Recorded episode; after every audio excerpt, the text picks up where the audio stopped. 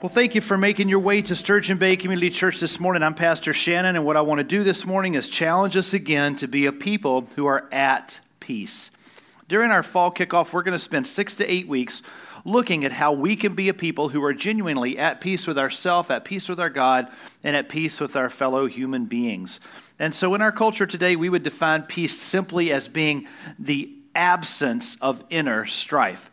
Now, the presence of strife and inner strife seems to be evident throughout our culture and our world. We see it in the fact that there's so many people struggling with, with depression uh, on their own, or with guilt on their own, or holding grudges or animosity on, the own, on their own. We also see it in the way that our, um, our public discourse has become so uh, hostile over the last generation, I would say, with the, the protests and the anger. And we would see it in the way violence and wars have broken out all around our nation, and, and, and we see it in school shootings and the hatred that we have of football teams and baseball teams where you can't, sometimes you go to, to, to, to the game and you see people fighting over just, just, just stop, stop. There's so much of a lack of peace. This inner strife has manifested itself into every part of our culture. Jesus had this to say um, throughout Scripture. He, he told, well, let me, let me rephrase this. Jesus' apostles and teachers had this to say throughout Scripture. Paul said this to the church in Philippi. He said, Don't worry about anything. Instead, pray about everything. Tell God what you need and thank Him for all He has done. Then you will experience God's peace, which exceeds anything we can understand. His peace will guard your hearts and minds as you live in Christ Jesus.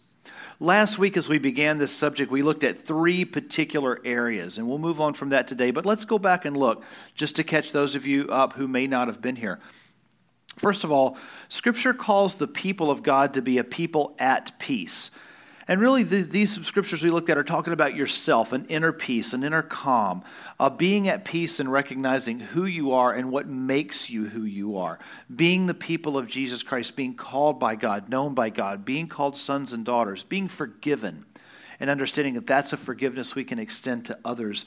That first part of peace says that you are the people of God and you should be a people at peace. And then, secondly, Scripture declares that through Jesus Christ, we're able to be at peace with God and at peace with other people. So there's an inner peace that extends into now we're at peace with our God and able to be at peace with the people around us. And then we moved over to look at what James had to say in the scripture, which employs some illustrations of just how powerful speech is at making or breaking peace. we would all uh, pretty quickly understand that the words of our mouth drive the peacemaking or peace breaking process. Pretty, pretty easy to see. Most of the things that get us in trouble are not our actions, but our words, and words that define actions or lead to actions. So, James, as he was talking to the early church there in Jerusalem, had about five to 7,000 congregants. And as it turns out, the very first church was not only large, but they had the same problems we have today, where our speech was leading to divisions. James had this to say to that early church. He said, Dear brothers and sisters, if we could control our tongues, we would be perfect and could also control ourselves in every other way. We can make a large horse go wherever we want by means of a small bit in its mouth, and a small rudder makes a huge ship turn wherever the pilot chooses to go, even though the winds are strong. In the same way, the tongue is a small thing that makes great speeches. So, what James had illustrated in his writing to that early church and by, by proxy to us, right, is that rudders, bits, and fires can all turn the course of conversations and behaviors. Illustratively, have we looked at that last week, we brought up this idea of rudders, and huge ships can be controlled by a disproportionately small rudder, right? And how the fact that a bit in a horse's mouth can turn this, this thousands of pounds animal back and forth uh, to go where you want it to go to get work done you need to get done or to transport you if you so choose. And fires always seem to get people moving. And we use that illustration of things like uh, get people fired up or get a fire lit under them. And so we talk about the fact that the tongue can be a motivator just like fire can. So James was getting across to the people then the same thing that we would want to get across today. So, as we closed in prayer last week, we had three areas of prayer. Now, at Sturgeon Bay Community Church, what we're doing during this At Peace series, we end our service time with an opportunity for congregational prayer. In other words, we're inviting you to pray as well, aloud, proudly, uttering words for God, leading this congregation together in prayer so that we, the people of Jesus, are lifting our voices simultaneously and not just a pastor or a selected person, as it were, up on stage. So we prayed together last week, which we'll do again today, but here's the things we prayed for. We asked God um, to, to help us as people find peace with one another, that praying for peace among humanity. Secondly, uh, we, we ask that God would uh, have peace, uh, that we could have peace with God Himself and other people around us, that we, Sturgeon Bay Community Church, would be a people known for that peace. And then we closed our prayer time recognizing that words have tremendous influence on peace. So we as a church wanted to make sure that we went through the week using peaceful words, recognizing where our words can be divisive, divisive, and choose to use words that are peaceful and uniting instead. So that was our prayer last week. As we begin this week, I want to introduce you to a verse that we're going to say aloud a, a, couple of times during our time today and ask you to be thinking about throughout the course of the week. And it goes like this it's from the book of Psalms, it's David speaking. And let's all say this together. David said, May the words of my. No, we're all going to do it together. You ready? Here we go. You ready? May the words of my mouth and the meditation of my heart be pleasing to you, O Lord, my rock and my redeemer. David was getting across something really crucial in his writing and in his singing at this point. Um, and and what, he, what he did is he said, The words of my mouth and the meditation of my heart be pleasing to you, O Lord, my rock and my redeemer. So, what I would encourage you to think about is this the words that we speak betray, illustrate, define to everyone around us the real state of our heart. And God, who knows you from the heart, not just the actions, but the heart, that God knows who you are even before you speak words or even before you behave, because out of the heart springs who you really are. That's what we're going to look at today. We're going to look at it in the context of what we call cause and effect. And that's the wrong slide. I'm sorry. I made a much nicer slide. There it is. Yeah, okay. So we're going to look at it in three particular ways. We're going to talk about soil and harvest. We're going to talk about the well and the bucket and we're going to talk about the heart and the mouth. So these will be the three areas. If you're a note taker, these will be our cause and effect uh, things that we're going to be looking at today as we discuss it. I'd like to start off with a verse from Jesus himself. As he was speaking um, to the crowds, he was actually confronting the religious leaders of his day um, regarding the hypocrisy. They were saying one thing, but they were really living another one. You knew who they really were. And so they're super corrupt people. So when corrupt people say nice things, all of us kind of have an expression that looks something like this mm, mm, eh, mm. yeah, you're a U.S. congressperson. I'm kind of looking at you going, mm, eh, yeah.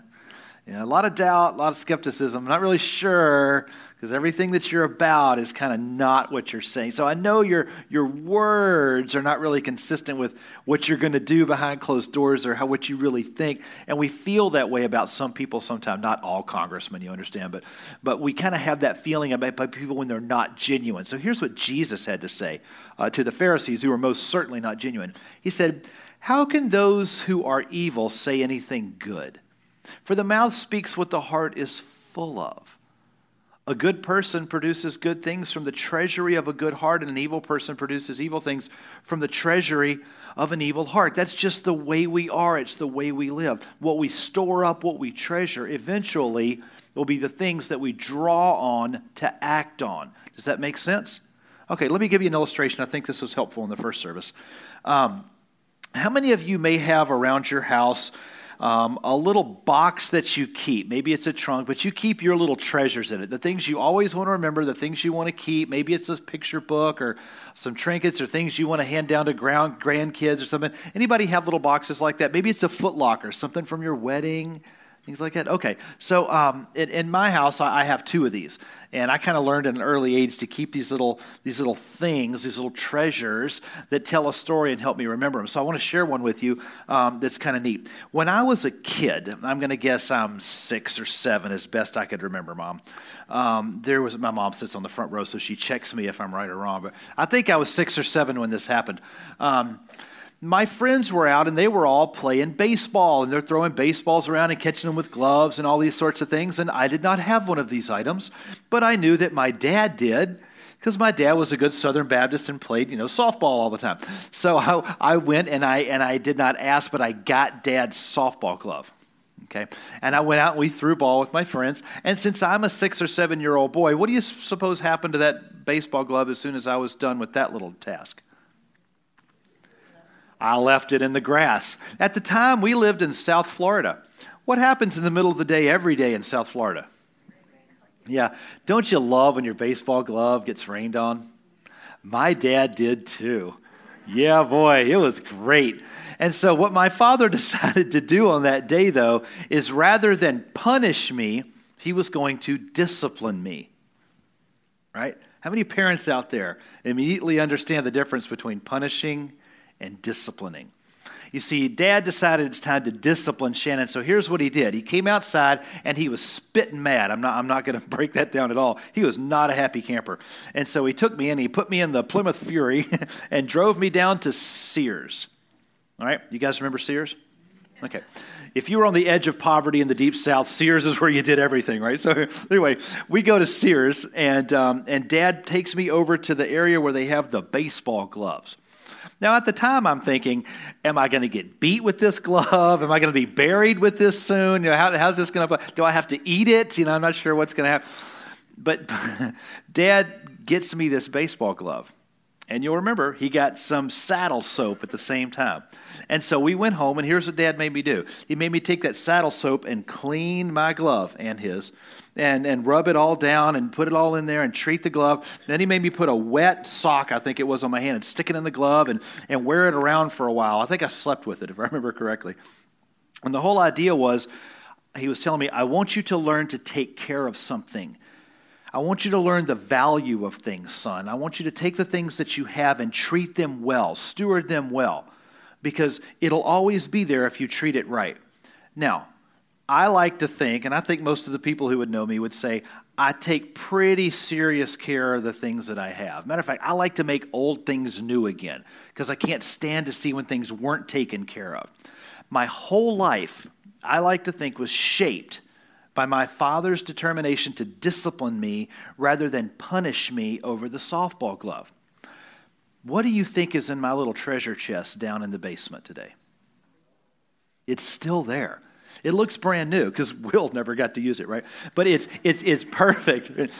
And that glove is still there. And I've taken it out and I've told Madeline and Will about that story. You know, and, and, and, and I teach them that that's what's there. Now, listen, it's a treasure that I store up and keep so that from time to time I pull that treasure out and remember it. What is Jesus' point? Jesus' point in this is the things that you store up and treasure in your heart are the things that you will draw from when you're under pressure, when it's time for an illustration. I don't know if you're a preacher. Maybe when it's time to discipline your children. Maybe when it's time to discipline yourself in the way that you live and act. The things that you store up inside of you are the things that you will draw from and express or say or do to others. Are you, are you hearing me? Are you hearing what Jesus is saying? A good person produces good things from the treasury of a good heart where an evil person produces evil things from the treasury of an evil heart. So, this is what he means by treasure, and these are treasure principles. But let's take a look at this in the context of um, of the three things that we were going to do with regards to cause and effect. So I told you we would start with soil and the harvest, the well and the bucket, then the heart in the mouth. Let me start with a story um, regarding soil. Now I'm drawing this um, from Dr. Mary Kassian's book um, called uh, Conversation Peace. I think this came out initially in 1979 or so, and it's so good. They just keep redoing it and modifying it. Um, and it's kind of driving part of our sermon series and many of your life groups, as a matter of fact, during this season. Let me share you a story from Dr. Case, and It goes like this The lush green rice fields planted around Farmer He's brick and tile home paint a, pic, I'm sorry, a picture perfect scene typical of China's tranquil countryside. What cannot be seen and is difficult to fathom, however, heavy metals pollute the soil underneath this tranquil scene. Shangba, the village where Mr. He lives, was nicknamed China's village of death. It is one of hundreds of China's, China's cancer villages, small communities sitting near industrial, chemical, or pharmaceutical plants and factories where cancer rates have soared. The presumed source of the pollution for Shangba is the Dabaoshan mine located 10 miles upstream. The mine was once Asia's largest source of copper and zinc. During rainy seasons, rusty water from the mine's tailing pond rushes over the dam into the river and onto the fields, like Mr. He's. As a result, the cropland is heavily polluted. It produces, it, its produce contains dangerous levels of copper, zinc, cadmium, lead, and arsenic. Mr. and Mrs. He have both been diagnosed with cancer, as has his brother. The Hees are worried about the future of their farm. They're even more worried about the well being of their young daughter, who plays in the fields and eat its, eats its produce every day. The quality of the soil impacts the quality of the produce. There is a cause and effect relationship because you see, contaminated soil can only produce contaminated produce. Hey, contaminated soil can only produce contaminated produce. If you live in a place with contaminated soil, no matter what you plant, what you can be sure of is that what grows up will itself be contaminated.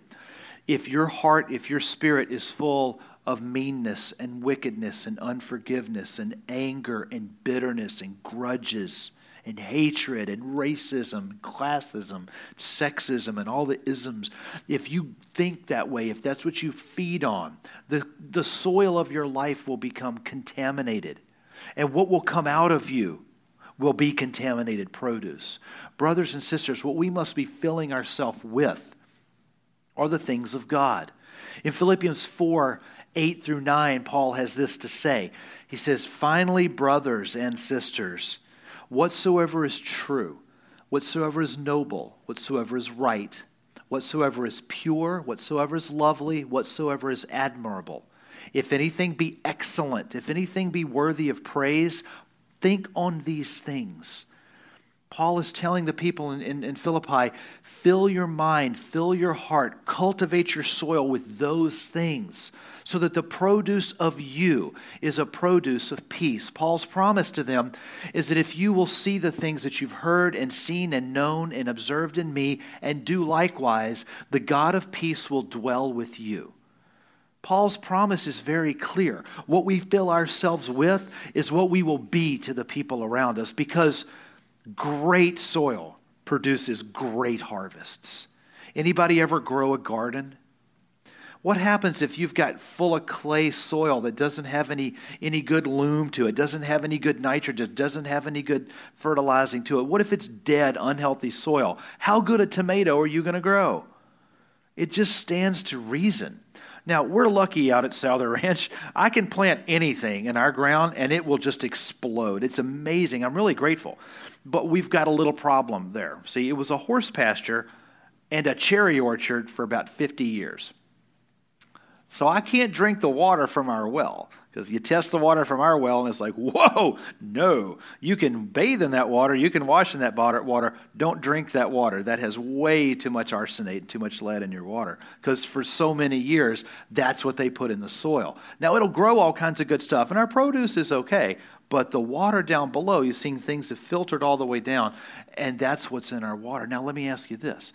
We talk a lot about, about the soil producing well. But scripture also speaks about wells. And so, an illustration that my grandfather used to use so often, I heard it many times growing up as a kid, he would make the comment that what's in the well comes up in the bucket, which sounds in Mississippi like what in the well come up in the bucket.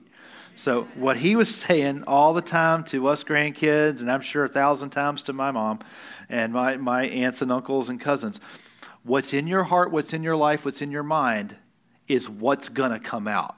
That's just the facts. In Scripture, it says the fact that a well cannot produce both salt water and fresh. It will be one or the other. If we look to the church at Laodicea in the, in the book of Revelation, when it condemns that church, and he's saying, I wish that you either were fresh water, cool water, or warm, contaminated water. I wish you were one or the other, but because you're in the middle, it blah. There's nothing special about you. As it turned out, the, the city that was north of Laodicea and the city that was south, the Sardis, and I forgot the other city, but each of these cities were known for something. In Sardis were the hot springs.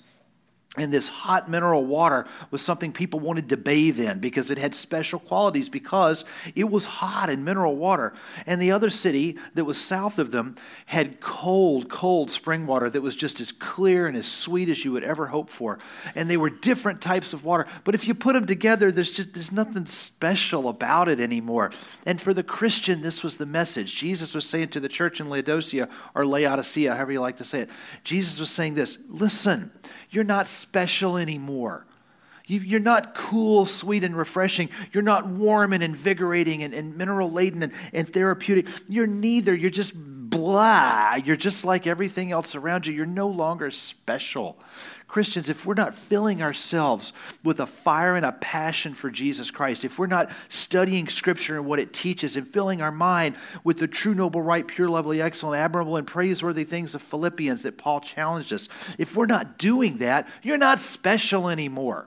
And what's drawn up out of the well is just blah. But the other point that's so clear about my grandfather's illustration is that it has an effect on everyone else around you. What you draw out of the well engages everyone else around you. Now, how many of you understand the meaning of this, this phrase? Take a look. Okay. There seems to be those times when there's a lot of pregnant people around, mostly women, as it turns out. And so there, there's these moments where you'll be in a group and there's four or five pregnant ladies together, and somebody has to make that little comment, right? Oh, must be something in the water. yeah, don't want to eat where you're eating. Yeah, don't hang out with them. You might contract pregnancy. You know. So th- this whole idea, we kid around, but we understand there's a basis of truth in it, right? Must be something in the water. If everybody's getting sick from the water, you might want to try some uh, Evian. May I recommend Fiji? If everybody in your neighborhood's getting sick from the water that you're drinking, uh, it could be the well is contaminated. If everybody around you is constantly angry and spiteful and bitter and arguing, it might be you that's bringing negativity and spitefulness and bitterness into the conversation and into the culture. It's in the well and it's coming up in the bucket. Proverbs 27 19 says this As the face is reflected in water, so the heart reflects the real person. Proverbs 4:23 Solomon is speaking to Lemuel his son and he says, "Son, guard your heart above all else, for it determines the course of your life." Proverbs 23 7 in King James is the only way to read this verse, by the way. It says, For as a man thinketh in his heart, so is he. It's just not as neat in any other translation, right? As a person thinks in their heart, so are they recently I had to I had to confess to to our staff and to our leadership that I had become I had become a complainer. I had become bitter. My words had become biting and critical, and that's that's that's no way to be. That's no way to lead. That's no way to live. And and and confessing that to them, I'm saying, listen, I will not do that anymore because I've allowed frustration and, and bitterness and irritation to, to fill me, and that's what's coming out in my words. Now, if pastors have that happen to them, is it only reasonable to assume that everyone else might be susceptible to such a danger? Might it be that when James was speaking to the church in Jerusalem and he was talking about the rudders and the bits and the fires, and he's saying the words that you use can set the course and they can change the course. And if you find that everyone around you is always angry, everyone around you is always spiteful, always gossiping, always bitter, always complaining, always negative, might it be that your tongue is just as guilty as being the fire? That stokes that kind of wildfire, the bit that turns the animal conversation that way, the rudder that steers you into controversy and into turmoil and into turbulence. Brothers and sisters, this is what James was speaking about. It's what Paul is speaking about. And the fundamental lesson is that there is a mouth and heart connection that each and every one of us need to recognize. Now, if you've ever read, I've lost control of my machine over here, so if you could whatever we need to do, but reset it back there, Nathan. I don't know what happened. Let me jump to another illustration real quick. Um, Shakespeare has a, a phrase, it's a pretty interesting one. I'll try it again. Hey, it's just your presence, dude. Look at that. Just the very presence, the technology was like, we'll get straight. Shakespeare, thanks, Charlie. Shakespeare and Nathan, thank you for getting that right. Shakespeare has a phrase, uh, a turn of phrase that he used, and, and he said that um, as, a, as a bell and a clapper is his illustration, that the, the bell itself is the heart, and the clapper gives voice to the heart. So the clapper gives voice to the bell. How many of you would agree that the words that come out of our mouths demonstrate the condition of our heart? So imagine a bell, if you would. Imagine that it's kind of like the shape of a heart. Maybe if we turn it upside down, it looks more like a heart. But imagine the shape of a heart. And imagine that there's this bell, but there's no clapper. It's muted. Does the bell express anything? The bell by itself can only express when it's activated by the clapper. The heart expresses when it's activated by the tongue. So think for a second. If the sound of the bell is articulated, by the clapper, the condition and the sound of your heart is activated by your tongue when we speak.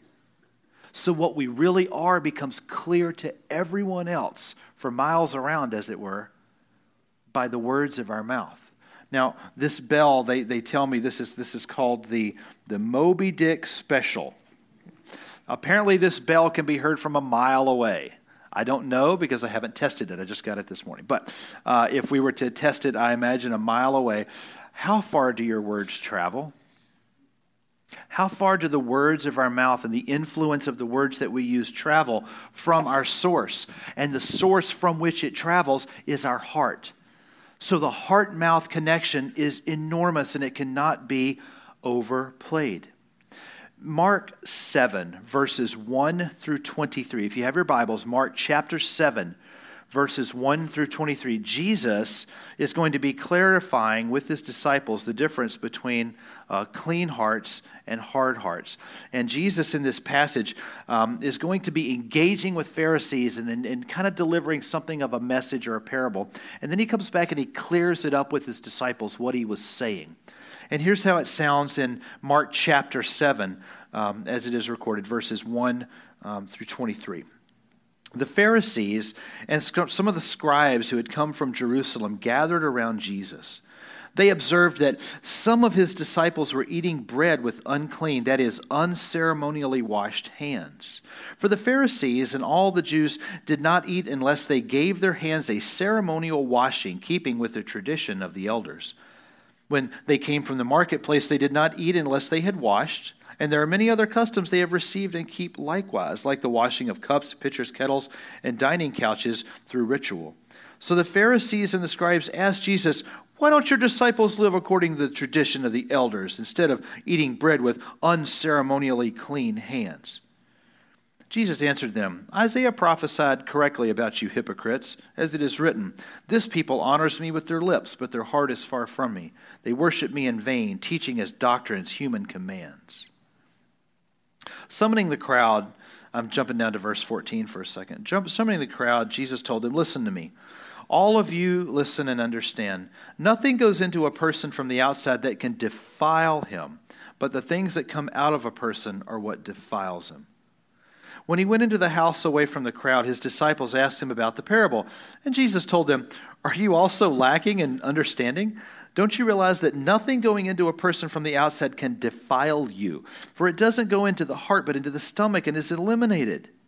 And then he said, What comes out of a person is what defiles them. For from within, out of people's hearts, come evil thoughts and sexual immoralities and thieves and murders, and adulteries, greed, evil, deceit, self indulgence, envy, slander, pride, and foolishness. All of these evil things come from within and defile the person. Jesus is saying there is a connection between the heart and the mouth. I like to refer to that as a root connection. There's always a root cause for behavior. And how often is it that we react to seek, uh, I'm sorry, how often do we uh, react to and seek to correct behaviors while failing to engage the cause? You see, the way we behave comes from somewhere. There's always a cause and effect, there's always a root to the behavior of our conduct. If you see a child continues to act a particular way and constantly punish the behavior without disciplining the root cause, the behavior will perpetuate. Anyone? Right? See, what Billy Souther knew about Shannon at age six or seven is that if I just got a whooping for taking his, his glove and leaving it outside in the South Florida rain in the grass, that, that I probably wouldn't do that again for days. but, but if, he, if he disciplined me and taught me a lesson, then the rest of my life, I'm not likely to do that again. And that's the case. I simply don't do that. I don't really leave tools out anymore because to me, the discipline is take care of the things that are important to you. So if we constantly see anger in kids' behaviors, if we constantly see mistreatment of other people in somebody's behavior, if we see biting negative words, you could discipline the, I'm sorry, you could punish the behavior. Oh, you're fired. You're out. We don't trust you anymore. We're not inviting you anymore. You're not my friend. I'm unfriending you. You're, you're, you're grounded. You could do that. Or you can stop to say, hmm, I wonder what the root behind that is, and how do we discipline the root rather than simply punish the behavior? So, in order to get to that, I have a series of questions that we want to look at this morning. It'll kind of be how we prepare to close. And the questions want to ask where does the behavior come from? And so, as we look at the root causes of some behaviors, let's be brave enough to find out in the cogs and wheels of the mind what is the why behind the behavior, Christian brothers and sisters? First of all, am I surrounding myself with, sorry, I missed a T, the right kinds of people? Am I surrounding myself with the right kinds of people? I had a good friend when we were living in Texas before we moved up here. His name was Mike. And Mike and I were pretty close friends, but I noticed over, over a, a series of months, Mike started to get angry he started to constantly just be on edge, just kind of raspy, you know, just kind of prickly whenever you're around him. Always quick to get mad, quick to yell at people, kind of like road rage all the time, right? And it was constant. And finally, I got to the point where I was like, hey, dude, what is going on with you? Why are you always so. And he started off on this, this explanation of how he was so mad at the press and the president and the Congress and, and politics and this, that. And it was this whole political explosion all of a sudden. And I went, so, okay, well, here's what I found out. In Mike's house all day long, he had news channels playing. And when he wasn't listening to news channels at home, he was listening to talk radio. Not that talk radio in itself or news in itself is bad, but Mike just became this uber angry political voice. Uh, and, and, I, and I said, dude, you got to get some of that out of your brain. This is the second question Are the influences from media appropriate for a Jesus follower? You're filling yourself with anxiety and anger and all the bitterness all the time. It's me against them and we and they and us and those and my people and those people and all those people are bad like this. Like, oh my gosh, just stop it. But don't we do that? But what else might we be filling our minds with that are not consistent with Christian living? The third question were my parents good role models? Did your parents nail it and get it right all the time? If you're perpetuating what you saw in your parents, it could be that some of the same results are coming out in your kids. Are they always good? Sometimes no. Have you ever said this to your daughter? Uh, who, who are that boy's parents? if, if your daughter wants to go out with, you know, Johnny Joe Johnson, I hope that's nobody's real name here.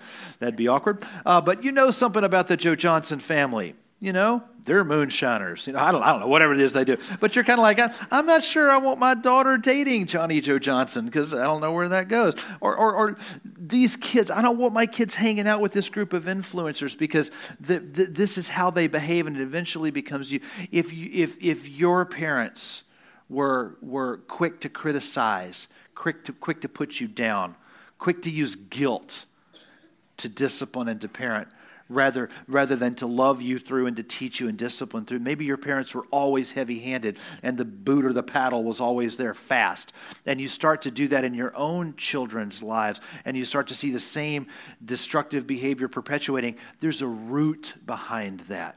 Another question would be Am I being overly sensitive, selfish, or prideful? If you're always offended, always hurt by people's words, it's not their fault. It's you. If every room you walk in smells like poo, it's you. Remember? if you're constantly offended by everybody else's words and everybody's just so mean, no, it's you being overly sensitive. Might people work on their words? Of course. But if it's every time, the influencers in your life are causing you. The root there is a root of selfishness or pride or a wounded spirit or being overly sensitive. Listen, think the best of people, hope the best of people, hear the best of people, and that's what you'll hear from them.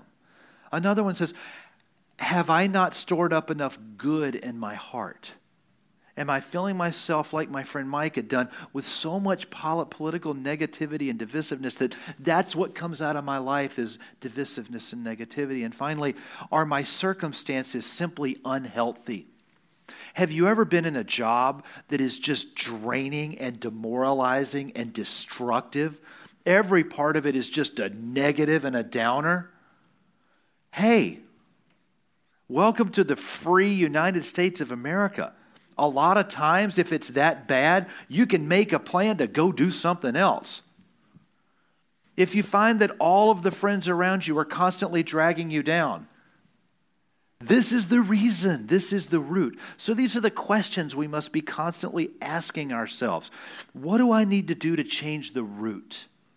And sometimes it means you have to invest in a boss, invest in a spouse, invest in a friend, invest in a neighbor, invest in your relationships and your own behavior to bring good treasure so that eventually that's what we can harvest. These are the illustrations that Jesus, that Solomon, that Paul, that David were using throughout the, the scriptures to teach us this matter of cause and effect. If we, the people of Sturgeon Bay Community Church, the called children of Jesus Christ, are going to be a people of peace, then we need to be able to say these words. And let's say them together. May the words of my mouth and the meditation of my heart be pleasing to you, O Lord, my rock and my redeemer. God can redeem the most negative spirit. God can redeem the most guilty conscience. And this process begins with filling our hearts and then using the words of our mouth to bring peace. So, as we go into our time of congregational prayer this morning, here is where I would like to challenge us to be praying. Number one, and by the way, I'll open. And then the floor is yours. I would encourage uh, those of you who are so called to, to pray aloud, please, for all of us. The first of those prayers we would invite is asking God for pure hearts for his people. The second prayer we're looking for today is asking God to help us commit ourselves to cultivating healthy thoughts. And thirdly, God, may we as your people please you. So let's go into a time of prayer. I will open it. As the music plays, I encourage you to pray aloud, and then I'll close us in, in just a moment. So let's do that together as God's people. Lord Jesus, I just pray this morning that as we as we gather in this place, as we gather in your name, as we lift our hearts to you, Lord Jesus, that you would hear the words of our mouth that you would help us be united in what we say together so that as a people we can have the effect of peace in our community.